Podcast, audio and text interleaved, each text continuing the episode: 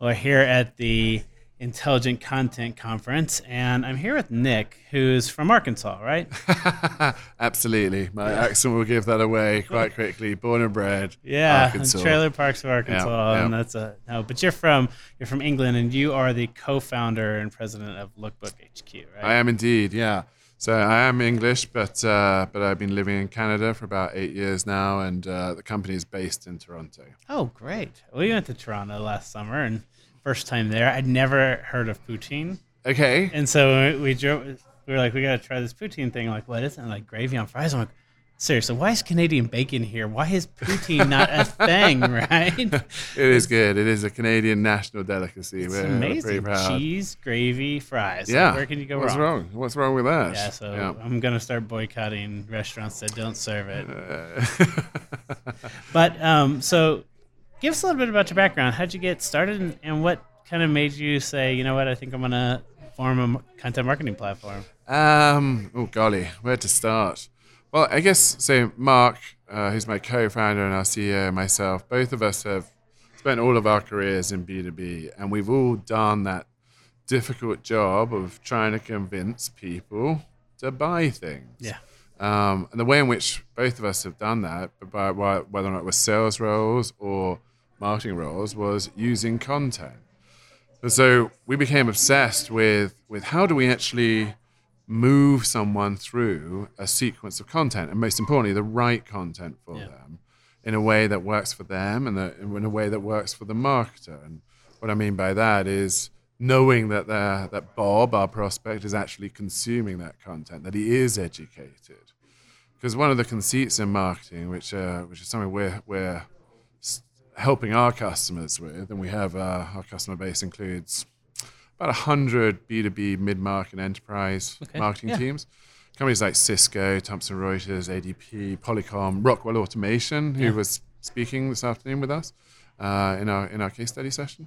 Um, marketers have been trained to become obsessed with a click, but Bob doesn't buy because he clicks on something. Mm-hmm. Like that was just the offer for the ad. Yeah. Uh, this rather the content offer, the email, the display channel, the LinkedIn sponsored update, whatever it was. That's really just an ad through to a piece of content.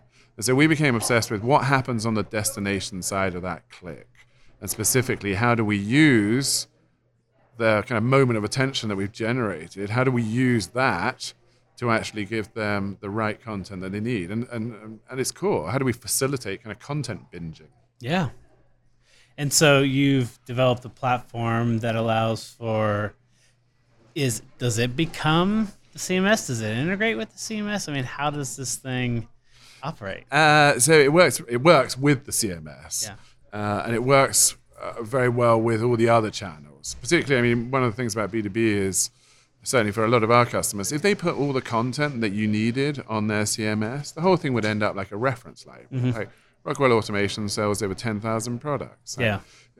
the, the the CMS typically kind of our customers' websites are best designed for kind of top of the funnel conversion. How do I take anonymous prospects and turn them into someone that's uh, that's now a known member of my database that then I can nurture? Yeah. So you think about how many dead ends there are on a website, right? Like I click through to a hosted PDF. Well, that's that's a one and done content experience. If I want anything more now, I have to go kind of back to the beginning and, and search again. The architecture, the kind of the CMS architecture, isn't set up to enable content binging Yeah. on uh, on a kind of persona basis. Everything's structured around kind of products and solutions, and prospects don't necessarily relate to that. And again, what about all the content that you need them to engage with that isn't on your CMS for starters? So Yeah. that third-party review, the video that's on YouTube. Sure, you might be able to embed it, but how do we bring all of that together mm-hmm. and to create a coherent narrative across different content assets? How do I basically move you around the web? Maybe that includes part of your CMS without a shadow of a doubt, but this web page, that third-party article, this this white paper or PDF, Yeah. this video, etc. Like, that's a content journey. Bob buys because he engages with Yeah. that, because he consumes it, and because he becomes educated. So you guys, as I'm trying to figure out how this works, you're you're facilitating these these journeys around, and your your your system is then collecting data back in and feeding Absolutely. it back to the CRM or whatever the tool is to Yep. then showcase here's where the journeys are, and then also from the end user, they're seeing where to go next. Yeah. So how does that experience work? you got me think, as a developer, I'm thinking like cookies and domain trust and like where you're going and all this stuff. Like, what? Well, there's some there's some secret Yeah. sauce in there, but essentially, what our what our platform does is is two things really well. The first is to always make sure that the next best content asset or assets are available in session. Mm-hmm. So one of the ways you might want to do that is to curate something. We have kind of like a behavior driven, or we have like a something that's actually kind of looks and feels more like LinkedIn Pulse, where sure I'm reading this, but here's some other related content Mm-hmm. Yeah. on the left hand side. Uh, we might want to trigger some kind of next offer after they spent 45 seconds reading it. We might want to land someone on, say, nine things in aggregate and let them choose what it is they want to engage with. So we kind of think about the kind of consumption side, like what the prospect sees. There's a whole different types of styles, and some of them are optimized by channel. One of the things that we've recently launched is actually a kind of machine learning version of that too, mm-hmm. where that's particularly designed for anonymous prospects and really kind of content discovery. Okay, so we don't know enough about you Yeah. to tell you a story. Yeah. But you've clicked through to this content asset. So what are the next best assets Yeah. to put next to that and basically let the machine figure that out? Yeah. Our algorithm looks at, well, what's the relationship between this content asset and the other content assets? Mm-hmm. What have people historically engaged with kind of as the next best thing? We're working constantly to make that smarter and smarter. yeah. So that's the kind of the next best asset side of things. And then the, the other side of it, to your point, was um, the engagement metrics. So actually, did Bob respond to this? Because as marketers, the way that the way that we've been kind of growing up the Martech stack over the last five years is it's been it's been really focused on the channels. Yeah. And so the marketing automation platforms, for example, they they've got a database. They're really good at email. They're very good at orchestration across channels. Essentially, they're kind of how do I run a campaign? But they deal in the channels. and They don't deal in what is a marketer's primary asset, which is the content. Yeah. And so we typically kind of inject ourselves into things like lead nurture campaigns. I've already structured six emails over six weeks, 10 a.m. on a Thursday to 10,000 people. Email one advertises content offer A. Mm-hmm. Wait one week, send email two, advertise content offer B, etc., etc. Yeah. Now that'd be great in theory if you had anything better than a two percent click through rate. Yeah. Because the math just doesn't support Exactly. that Bob is going to engage six times every Thursday at 10 o'clock Yeah. with your content and, and be a marketing qualified lead at the end of it. It doesn't Exactly. happen. So if we do get Bob to click on something, why on earth would we not give him the option of maybe accelerating through that nurture track here and now? And then we don't need to send him emails two or three or four because he's already He's engaged with. B, C, and D. Yeah. And so we're tracking that and we push that data back into the marketing automation platform where it can be used for Yeah. acceleration, lead scoring, and fundamentally flow through to the sales guy. Because I'm sure we've all had the experience where, oh my God, I just filled in a form. And I got a call. and I go, oh, I'm Reddit. And I, I'm not smarter. I freaking eat the guy alive. I'm like, let's talk about why you're such a crappy sales dude. It's a terrible experience. what gave you the all I wanted was a PDF? What made Yeah. you think I was ready to buy enterprise class software? I mean, Absolutely. Whereas if you just spent 10 and a half minutes across three content Yeah. assets, that's a very different class of click and a class of engagement. Yeah. So the channel is going to tell you that Bob and Sally both clicked on the email or the Yeah. display ad or a non A or a non B. Both cost, cost you 15 bucks to deliver that display ad. Yeah. They're one of the 0.07% that clicked on the display ad. We're going to tell you how good that click was. Yeah. What did you actually do with it? How educated are Bob and Sally now as a result of it? Exactly. And there's, I mean, with tag management, with, you know, tools like Lucky Orange or Crazy Egg, you can get to the data, but you gotta go get to Yeah, it. yeah, You yeah. gotta dig Yeah. for it, and you gotta know what the hell you're doing, especially when it comes to tag management. Yeah, for sure. And it's just, it's hard. We need better tooling, Yeah. right? And so that's where you guys come in. So actually, I mean, we use Crazy Egg ourselves on our website, and one of the things we do is to is to look at the drop off rates using Crazy Egg, and then essentially we have uh, we have something called website promoters, and it runs as an overlay on top of our website, and we use that to trigger content offers. So on our homepage, for example, it's kind of uh, I don't know. 800 pixels down the page, we trigger this because we know based on Crazy Egg, that's where people typically drop off and leave. Like Yeah. 97% of our website traffic standard and B2B, leaves without taking any form of action. Yeah. But when I trigger a content offer as like an exit mode Yeah. for them, well, that has a six percent click through rate, Yeah. and that's phenomenal because that's taking that's taking traffic that was leaving and turning it into actual engagement with our content. And I love that it's it's a, a further journey step, not a please sign up for my newsletter. yeah, yeah, right? yeah, Because yeah, yeah. it's like, let's just get past the dating stage and go straight into relationship. I want to email you for the rest of my life, right? and I think that it's just like there's got to be other calls to action. Yeah. Besides, please be my friend. I'm a massive fan of ungating of content. I don't. I I think landing pages are unnecessary. I think they're a construct. I mean, typically, you've just clicked on the email. Someone takes you to a landing page, and, and it, it contains exactly the same information that the email did, but now there's a bloody form in the way. of it. Yeah. So why would I possibly want to make it harder for you to engage with my content?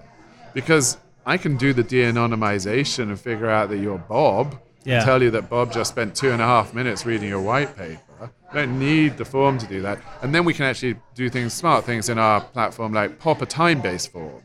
So Bob's just spent 10 minutes across three content assets. Why don't we then trigger something to say, do you actually want to put your hand the whole way up, Bob? Do you want to talk to sales? Yeah. Because those forms, that's, that's the best possible type of form fill.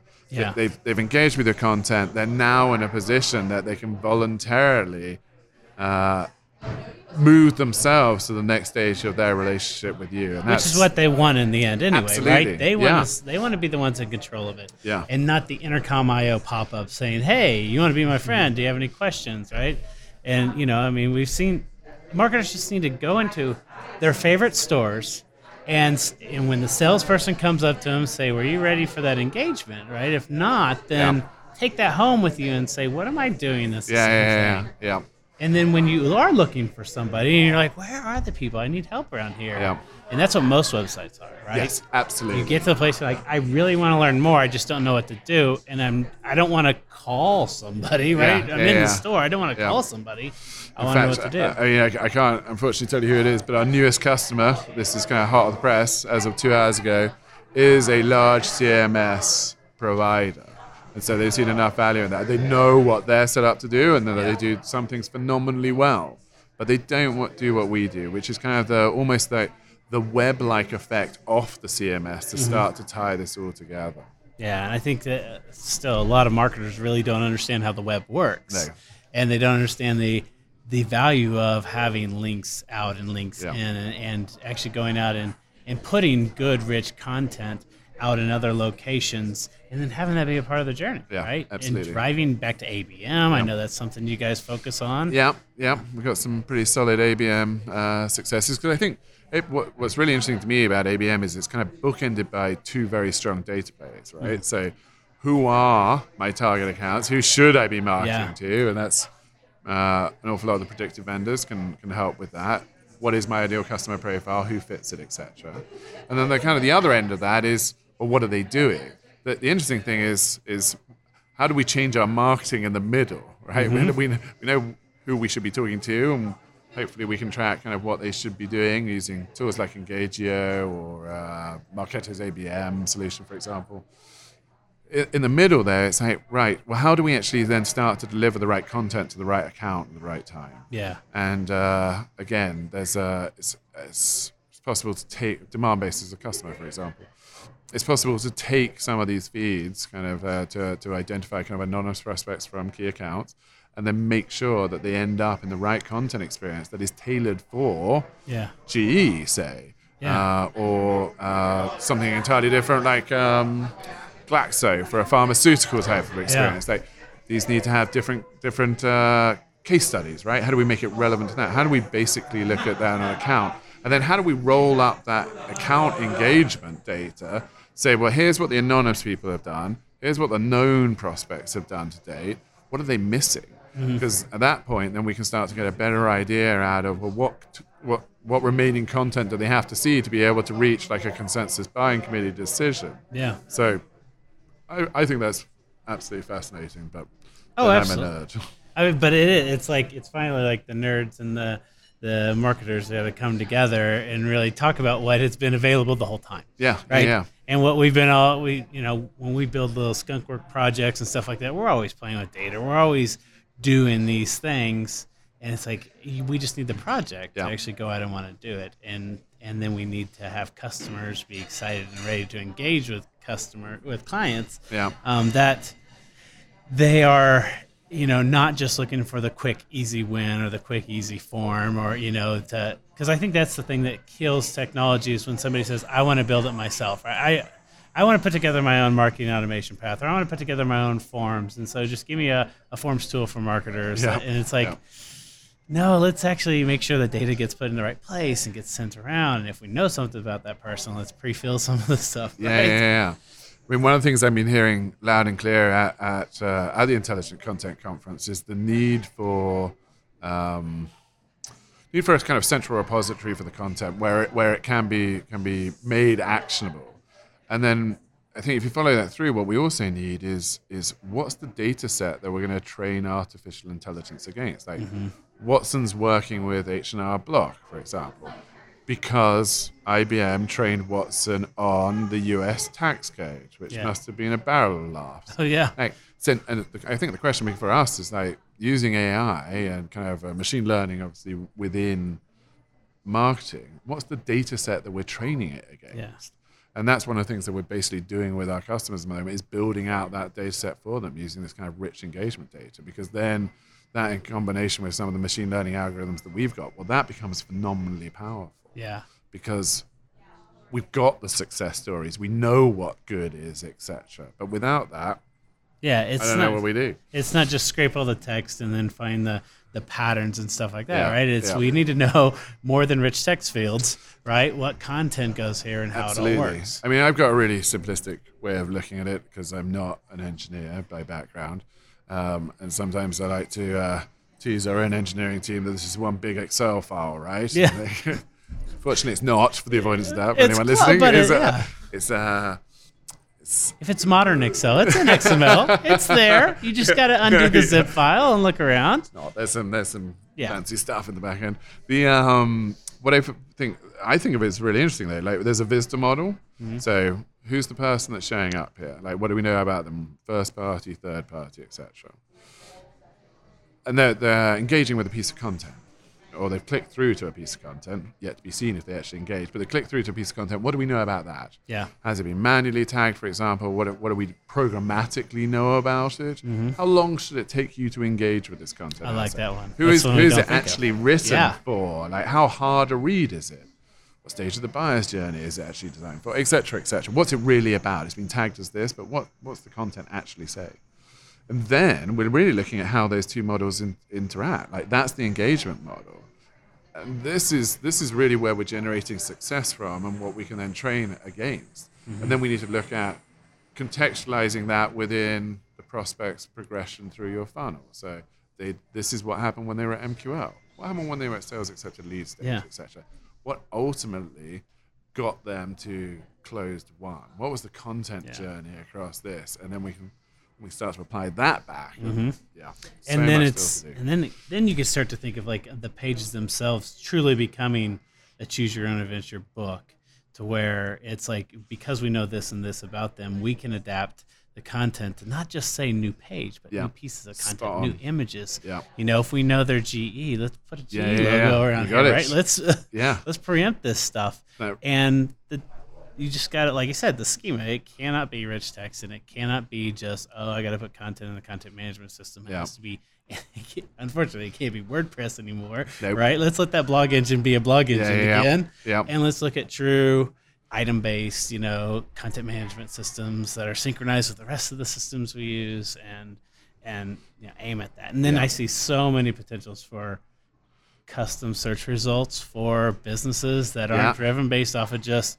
SERP pages like Google does. But Yep. if we know a content item, we know it looks like this particular type, we know it fits well in here, let's boost the rank and then let's display it differently. I fully agree.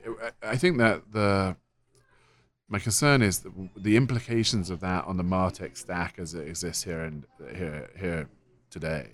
They're already. I, mean, I think uh, the The SiriusDecisions Summit last last year, last July, I think that kind of 85% of, of the audience said that they were going to build their own best of breed Martech stacks. And my kind of concern is that I don't see a lot of people doing change management around that. The technology is one thing, but then it's the change management around the workflow, etc. What you just outlined has has implications again on the need for that stack to evolve pretty significantly in very short order. So I'm hoping that some smart people will step up to start to think about the change management that's actually Yeah. required around that to facilitate that change. But I think a big piece is the events like this are great, and it's awesome to see Martech vendors come and be a part of it. But what I want to see is a Martech conference for Martech vendors, Right. and essentially a council that says we have to interrupt, and if this and that is not working anymore, Yeah, yeah, right? yeah, yeah. How can we start to say, okay, let's define schema, let's define things that we can commit to and have be and interject with each other, and Yeah. so we can make this ecosystem work better yeah.